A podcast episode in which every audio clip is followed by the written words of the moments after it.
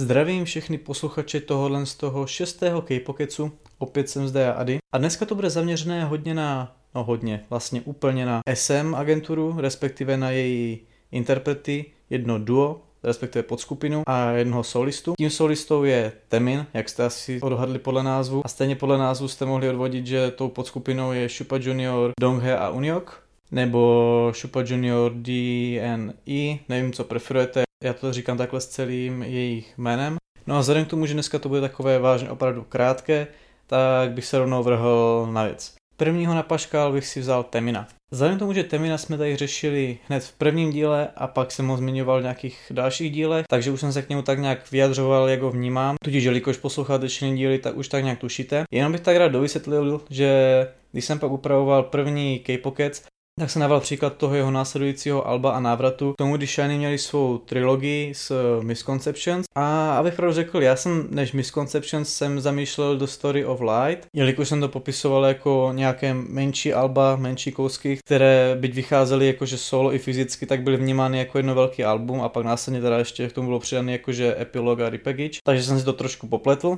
Avšak čistě čirou náhodou, když se to podíváme dle počtu písniček nebo jak je tady tohle album prezentováno, tak to spíš odpovídá tomu, že to bude právě jako to Misconceptions, že to bude, že bude prostě jedno velký album a v brzké době další velký album a bude to vnímáno jako dvě samostatné alba, které na sebe jenom navazují, ne že by to bylo jedno album. Jestli bude i pak repackage, to je dost možný, ale to bych jen tak chtěl upravit, že v podstatě jsem myslel něco jiného, ale čistě náhodou jsem trefil asi to, jak to bude, ale to ještě uvidíme.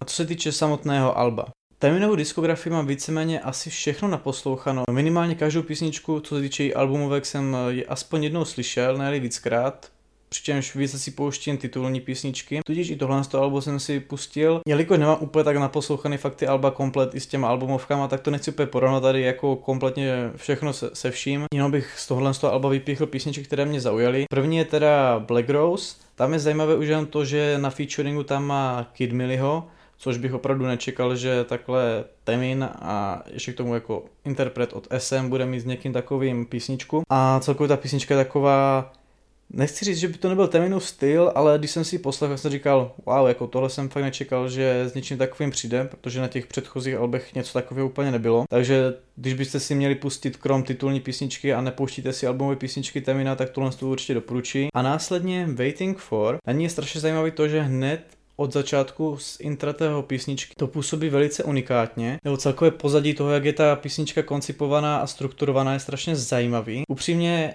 ani nevím proč, ale jak hned jsem to slyšel, tak jsem si řekl, wow, to bude jakože něco, jak jsem to poslouchal pak dál. Není to vyloženě pecka, ani si nejsem jistý, jestli tu písničku budu pouštět dál, ale jestli mi nějak utkví v paměti. Tohle písničku jsem si pustil, myslím, že pak i na podruhé či na potřetí a tak nějak ve mně asi rezonuje oproti jiným písničkám společně s Black Rose nejvíce, takže když ne Black Rose, tak určitě Waiting For. A do třetíce všeho dobrého, co se týče albumovek, tak musím zmínit korejské Famous, jelikož čistě náhodou ve čtvrtém díle K-Pocket, co jsem právě tohle to přesně řešil a když jsem dělal narážku na to, že je prvně originální japonská píseň a pak je převedená do korejské, tak jsem právě narážel na Temina, který to takhle měl ze Sayonara Hitori. Jak tedy posluchači čtvrtého K-Pocketsu ví, tak já se v jazykových verzích docela vyžívám Avšak u Famous to ještě není tak, že by se mi ohrála, nebo že bych se do ní zažil tolik, jako že bych ji měla tak moc naposlouchanou, že už by se mi hodila ta jazyková verze v korejštině nebo v nějakém jiném jazyce. Tudíž, když jsem si schválně teďka pouštěl jak japonskou, tak teďka korejskou, tak úplně nemůžu říct, která se mi líbí víc, protože to mám tak strašně na stejno, jelikož jsem do Famous tak nějak ještě úplně nezabředl a pouštím si spíš jiný titulní písničky a tu Famous si pustím tak nějak, když na něj přijde chuť. Tudíž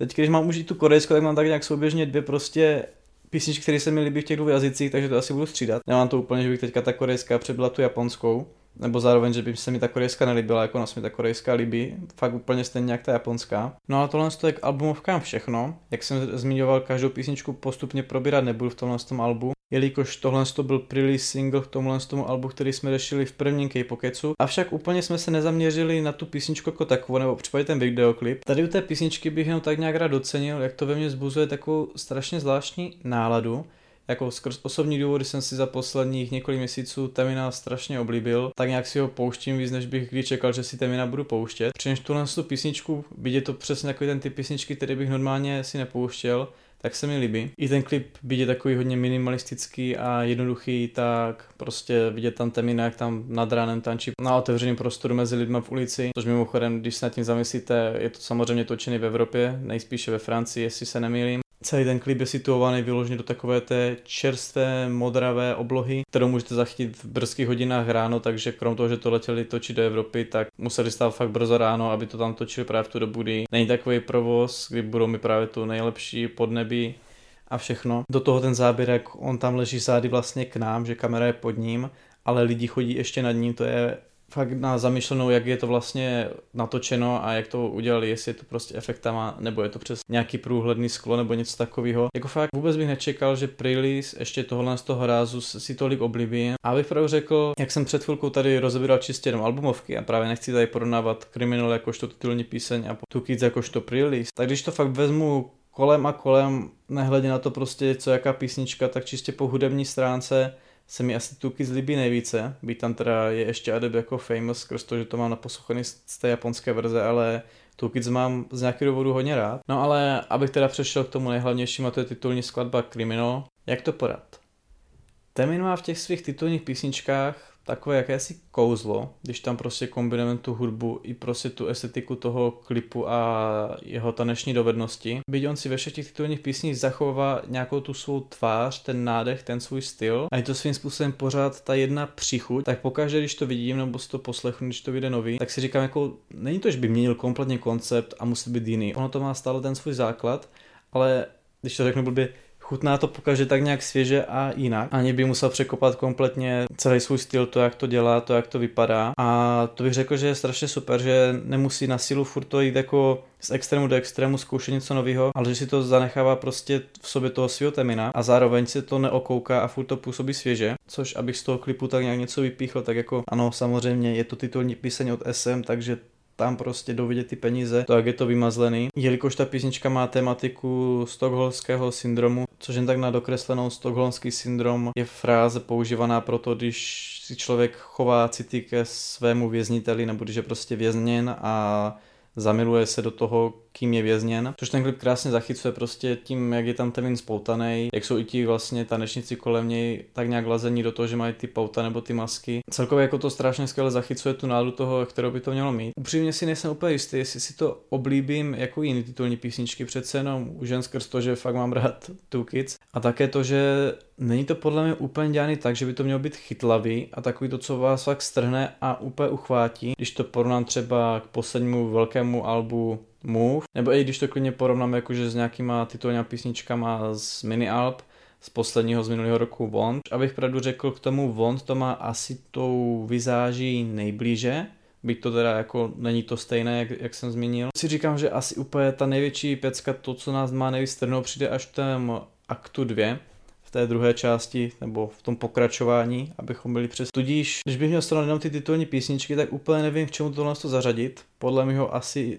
Move bude hodně těžký překonat, protože z Move fakt udělal díru do světa nebo do K-popu, jak to chcete nazvat. A samotně jako Wond ani neměl podle mě ambice na to, že by to nějak mělo překonat, nebo Day and Night, jakožto k Move. Tudíž si tak kladu otázku, jestli jsou si toho vědomi, Temina produkční tým, že prostě nemá smysl ani se snažit něco takového jako je Move překonat a jen udělat něco, co tomu dobře dostojí, nebo co si půjde prostě tak nějak svou cestou. A nebo jestli teprve to všechno plánují a jak za nějakou dobu vyjde ten druhý akt, tak tam bude právě titulní písnička, která nás kompletně semele a všechno to prostě odrovná. Přeci jenom když teda jsem tak nějak omylem odhadl, že to půjde ve stylu Misconceptions u Shiny, tak to bylo asi takový nějaký ten pomyslný vrchol, hádám u Shiny. Jako pak se dá brát ještě View, Pravda, dejme tomu. Ale je nutno brát v potaz, že u Temina se uvažuje taky, že v nějaké blízké době v rámci jako pár let, neříkám, že to bude ještě teďka 2020 nebo 2021, by měli na vojnu. A logicky, když je tohle to koncipovaný, že vlastně vyjdou dvě plnohodnotné alba takhle krátce za sebou, byť nevíme datum druhého aktu, tak si říkám, jestli tohle to není bráno jako takový to rozloučení předtím, než bude dlouho fuč,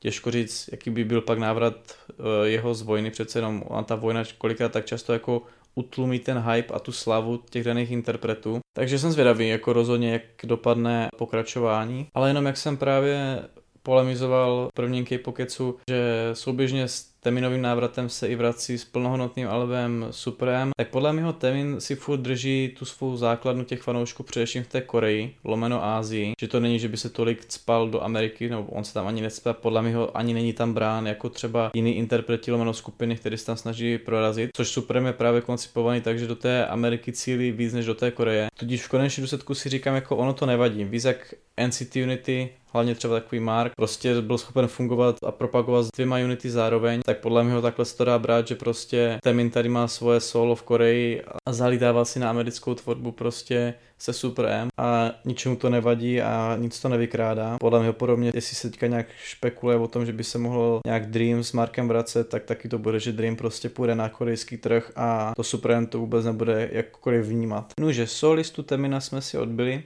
a hezky na to navážu duem Shupa Junior, Donghe a Unhyok. Co se týče tady z těch podskupinek skupiny Shupa Junior, je opravdu hodně, vlastně počínaje Shupa Junior Cry, neboli Shupa Junior KRY, což je složení Kyohana, Ryovyoka a Yesonga, což jsou tři nejsilnější vokálové téhle z té skupiny. Následně druhou podskupinou bylo Shupa Junior T, neboli Shupa Junior Trot, což měla být podskupina zaměřená na korejský žánr trot. Dále bylo Shupa Junior M, které se mělo zaobírat čínskou diskografii, podobně jako v podstatě jsem tady minule zmiňoval Wavy, nebo jak pak bylo XOM, tak tohle to bylo úplně předchůdce toho všeho, že bylo Shupa Junior M, neboli Mandarin. No a v neposlední řadě před tady s tím duem, což je pátá podskupina, tak čtvrtou podskupinou bylo Shupa Junior H, nebo Shupa Junior Happy, což bylo úplně to stejné složení jako Shupa Junior T, akorát tam zaměnil Hichul za Yesonga. A smysl té skupiny byl v podstatě to, že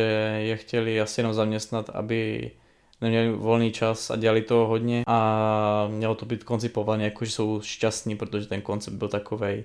Něco jako vlastně NCT Dream, když se tím člověk tak zamyslí, takže je to takový, jako když se na tím zpětně člověk tak podívá, tak ono všechno nějak jakým způsobem pramení ze Šupa Junior. Jaká to náhoda, že ano. No a po boku se Šupa Junior M je tady tohle duo asi nejúspěšnější ze všech těch, těch podskupin, jelikož ty jiné podskupiny byly tak nějak jako jednorázový nebo maximálně jako vydali trošku toho víc než jednu písničku samozřejmě, ale nebylo to, že by měli nějaký mega úspěch. Pak když měli své desetileté výročí Šupa Junior, tak tam kromě myslím, že Šupa Junior Age měla každá ta podskupina nebo nějaký složení členů svou písničku v rámci albumovek přičemž Šupa Junior M už nějakou dobu taky nefungují a když se na to člověk podívá, tak tohle duo funguje v mnohem větším rozsahu než tahle ta čínská podskupina. Takže hádám, že Donghae a Unyok jsou z těch podskupin neúspěšnější. I si pamatuju, že jsem před tyjo, kolik to je, možná už pěti lety, když právě slavili to výročí Šupa Junior, deseti let, tak se ptali Dongheo a Unhoka, jestli si myslí, že budou taky takhle slavit se svou podskupinou právě deset let někdy v budoucnu. Což tenkrát bylo, že byli na scéně teprve čtyři roky a ty jejich podskupiny nebyly nějak moc jako úspěšný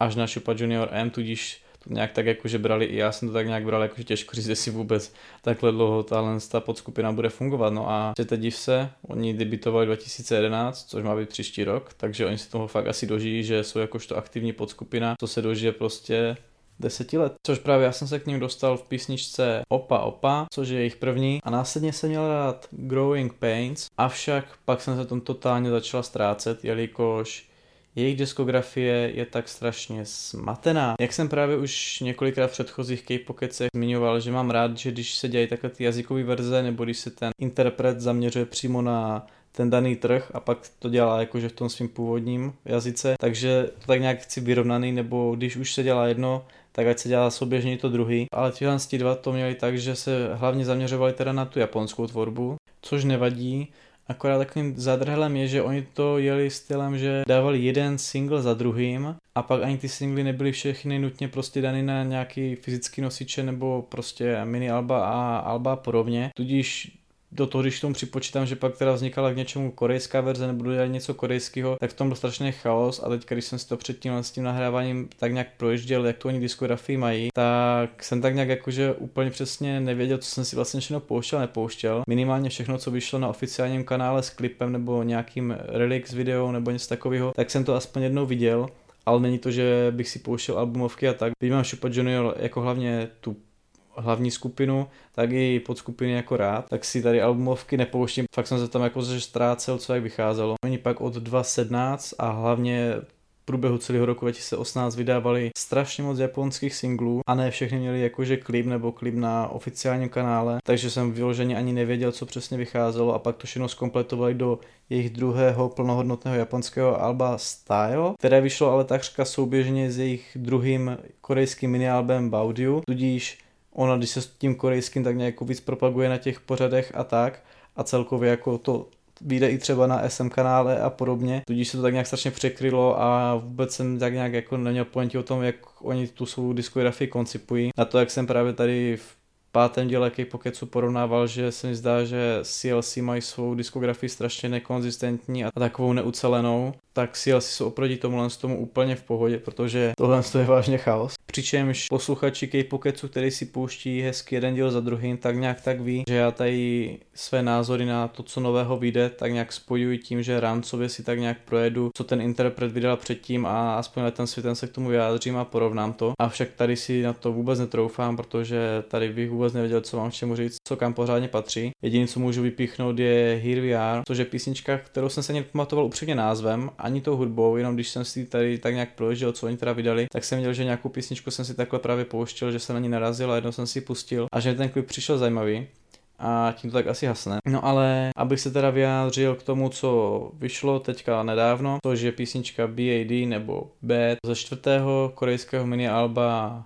Bad Blood, tak tady bych si aspoň tak nějak hezky porovnal ty tři mini alba, které vyšly rok co rok hezky za sebou. Tudíž to máme ono druhé Baudiu z roku 2018 a pak z minulého roku Dangerous 2019. Samozřejmě, jak jsem zmiňoval, nebudu porovnávat celý mini alba, jenom titulní písničky, protože jsem si ani ty albumovky nepouštěl, stejně tak jako u současného Bad Blood. Nuže, tak trošku mi přijde, že vzhledem k tomu, že v tom roce 2018 naposledy vydali něco japonského, což bylo to album Style a pak od té doby nic japonského nevydali a z nějakého důvodu se zjevně zaměřili spíš na tu korejskou tvorbu zase, tak si říkám, že jde hezky vidět u toho Baudiu, jak je to ještě takový právě ten jejich japonský styl, jelikož ty jejich japonské písničky byly buď balady, nebo takový úleťárny, nebo prostě takový veselice, hezký usměvavý písničky.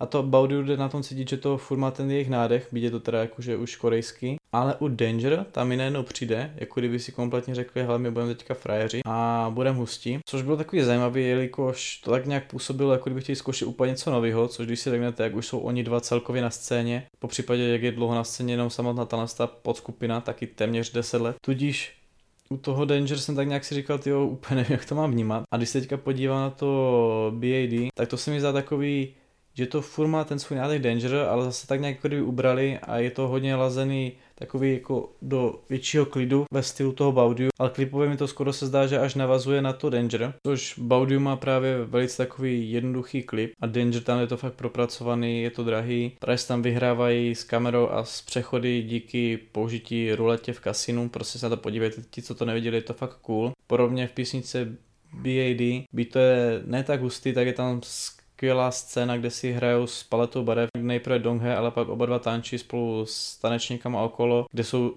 rudý závěsy, ale zprava zleva, ale uprostřed je vyloženě azurově modrá barva. Tanečníci jsou v černém, ale Donghe, po případě Unho, to pak právě když stojí v tom mezníku mezi těma dvěma červenýma závěsama, tudíž stojí před modrým pozadí, tak jsou sladěni právě té červené. To tak hezky bije, že v podstatě máme po stranách ty červené a byť bychom uprostřed viděli právě tu azorově modrou, tak je tam máme, jak oni tančí v tom červeném ohozu, což je strašně pěkný na pohled a je tam hodně prostřihu právě na tady tuhle tu scénu, jak tam oni mají taneční pasáže, jako hlavně jsou s SM a hlavně Uniog je hlavní tanečník celého Shupa Junior. Donghe je taky skvělý tanečník, nejsem si úplně jistý, jestli je hned ten druhý nejlepší za ním, ale minimálně by byl prostě v těch nejlepších ze Shupa Junior. I jsem si právě říkal, že je škoda, že Unihoc není společně s Junhem z TVXQ v Supreme. Podle mě to bylo cool, kdy tam takhle měli tanečníky úplně napříč všema klučičíma aktivníma skupinama v SM. A co se dá dělat? Čímž na celé diskografii Doheho a Unihoka jde vidět, že oni jsou fakt kámoši, že na rozdíl od těch jiných podskupin, které vznikly tak nějak divně, jsou fakt kámoši již od doby, kdy byli trainy, tudíž z té jejich produkce cítí to přátelství a ta pohra mezi nimi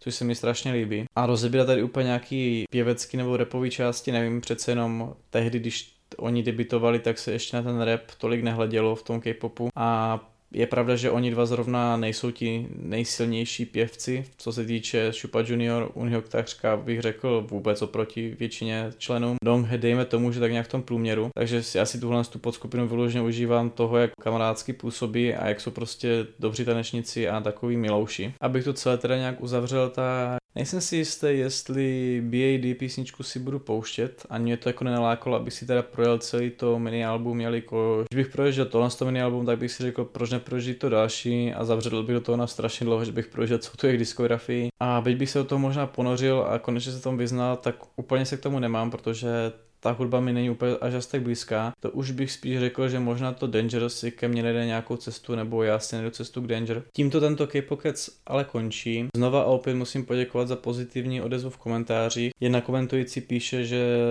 se těší právě na další díly, jak si večer poslechne. To mě vždycky potěší, když si něco takového tam přečtu. Další komentující by docenila, že narazila tady na české scéně, že někdo řeší Alexu, takže jsem za to taky rád, že se někoho takhle potěšil. I já jsem rád, že prostě tady v Česku si Alexi někdo váží a nejsem jediný tady. A ať už tenhle podcast poslouchají stálí fanoušci, po případě na něj narazil někdo nový, tak komentáře pište na YouTube, ono to už ani jinde nejde. Mně už nezbývá nic jiného, než vás nalákat na další díl, kde si určitě probereme Stray Kids a jejich repackage album a možná, když se to dobře skloubí, si probereme i prvotní návrat nedávno debitované skupiny Treasure z jejich Chapter 2. A to ještě uvidíme, doufám, že se budete těšit. Ti, co si nepustili ještě předchozí díly a narazili až na tenhle ten, tak si klidně pustite další a dejte vědět, jak se vám to líbí. Docela mě mrzí, že jsem v tomhle tom díle nemluvil o nové písničce Mamisona, jelikož, jestli jsem si to dobře přeložil z jeho příspěvku na Instakilogramu, tak plánuje vydat novou písničku nebo něco nového. Nejspíše by se mělo jednat o baladu. Akorát, jak můžete vidět, tak